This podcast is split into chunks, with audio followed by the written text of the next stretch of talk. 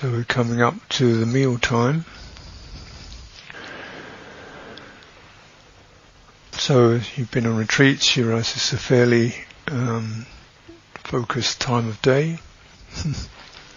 Particularly, you know, processing this number of people through a, a food line um, requires quite a lot of just measured composure and patience and resting you know, just in that process of even going into the into the where the food is being offered and then taking what you need, um, which is always a little bit um, of an inquiry. because when you're hungry, you see things, oh, one of those, some of that. That looks good. What's that? Never had any of that. Oh, that, that. That's that. Oh, perhaps that would be good too. Healthy. How did all this, how did this food get here?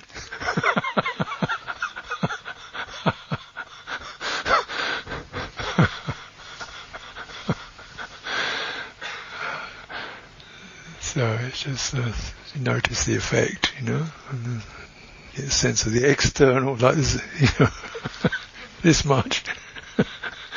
That's about what you need. But of course, your appetite can change, hunger can change. So it's always that sense of trying to take your time, moderate, recognizing there's people behind. So it, it's quite a quite an experience, and trying to be generous in one's attention. And okay, you're not going to get it right, but maybe it doesn't have to be that exact body will adapt.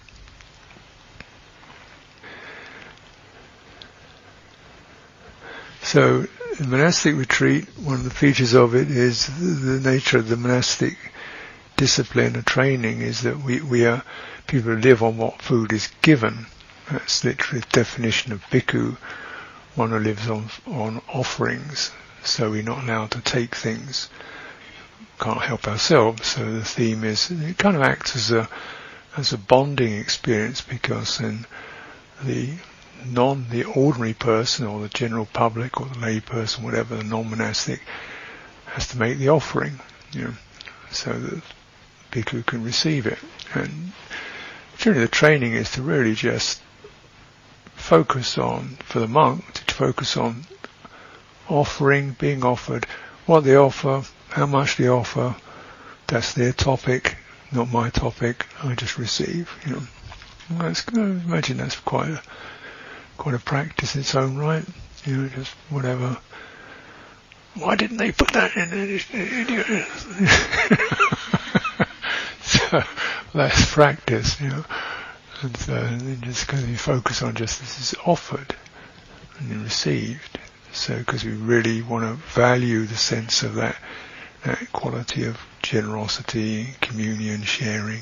It's like a sort of gentle intimacy about it because you know, giving people nourishment is a pretty valuable um, life enhancing experience on all levels. So normally we, you know, when in Buddhist country, just walk down the street and then people are standing there and they give food into the bowl. Whatever they give is up to them and then you share it out. But in this situation, we're going to do try to do this through the kitchen. I think because it does highlight a certain beautiful quality, uh, giving, sharing, generosity, receiving, and the monastic being someone who just accepts, you know.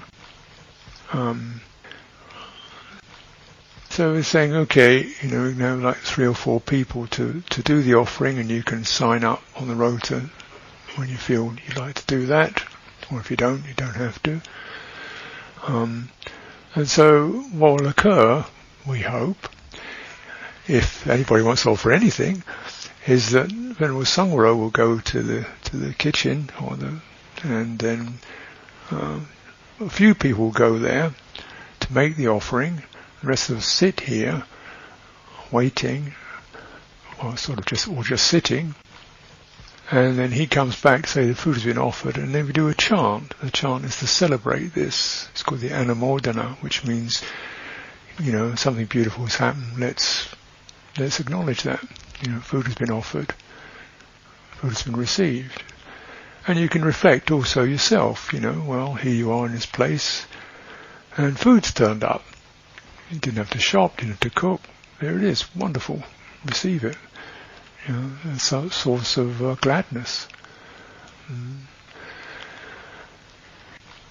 So in this particular training, big focus is on the act of offering. So what is involved is very conscious, is that it has to go into the hands. You see, so you've got a dish or something, you lift it up and you give it to the Tan Sangwaro, who then receives it and then he puts it down. So the theme is that his hands are the last ones to leave. So in other words, once he's got it, you let go of your end of it. Because if you're still holding it, then it's yours. So you see, right. so is that kind of like who's going to have it? Being generous, people who know the art of letting go, you realise he's got it released. Then you've done it, you know, and then you can sit back or you can come back here and then we'll do the chanting. So the thing is to lift the dish and then make sure you have physical contact. Now if it's a very small dish, you know, like a cup or something, generally what we do is you have a cloth so there's no sense of mingling the hands, so we avoid physical contact. So you might put a cloth down and then that counts as a kind of connection is established through the cloth. And then we come back and and then we'll do the, the uh, Anumodana chanting. Mm-hmm. So this is this is so the first day. Naturally, it's going to be a little bit. See how it goes. Um, cooks naturally cooks in the kitchen, trying to make it all work. Um, so let's be very allowing on the punctuality level of it. Okay, I think that's sort of summarizes the procedure. So Venerable Sangwaro will now exit, and those who wish to uh, make the offering today, you follow him, and I think uh, he can show you what to do.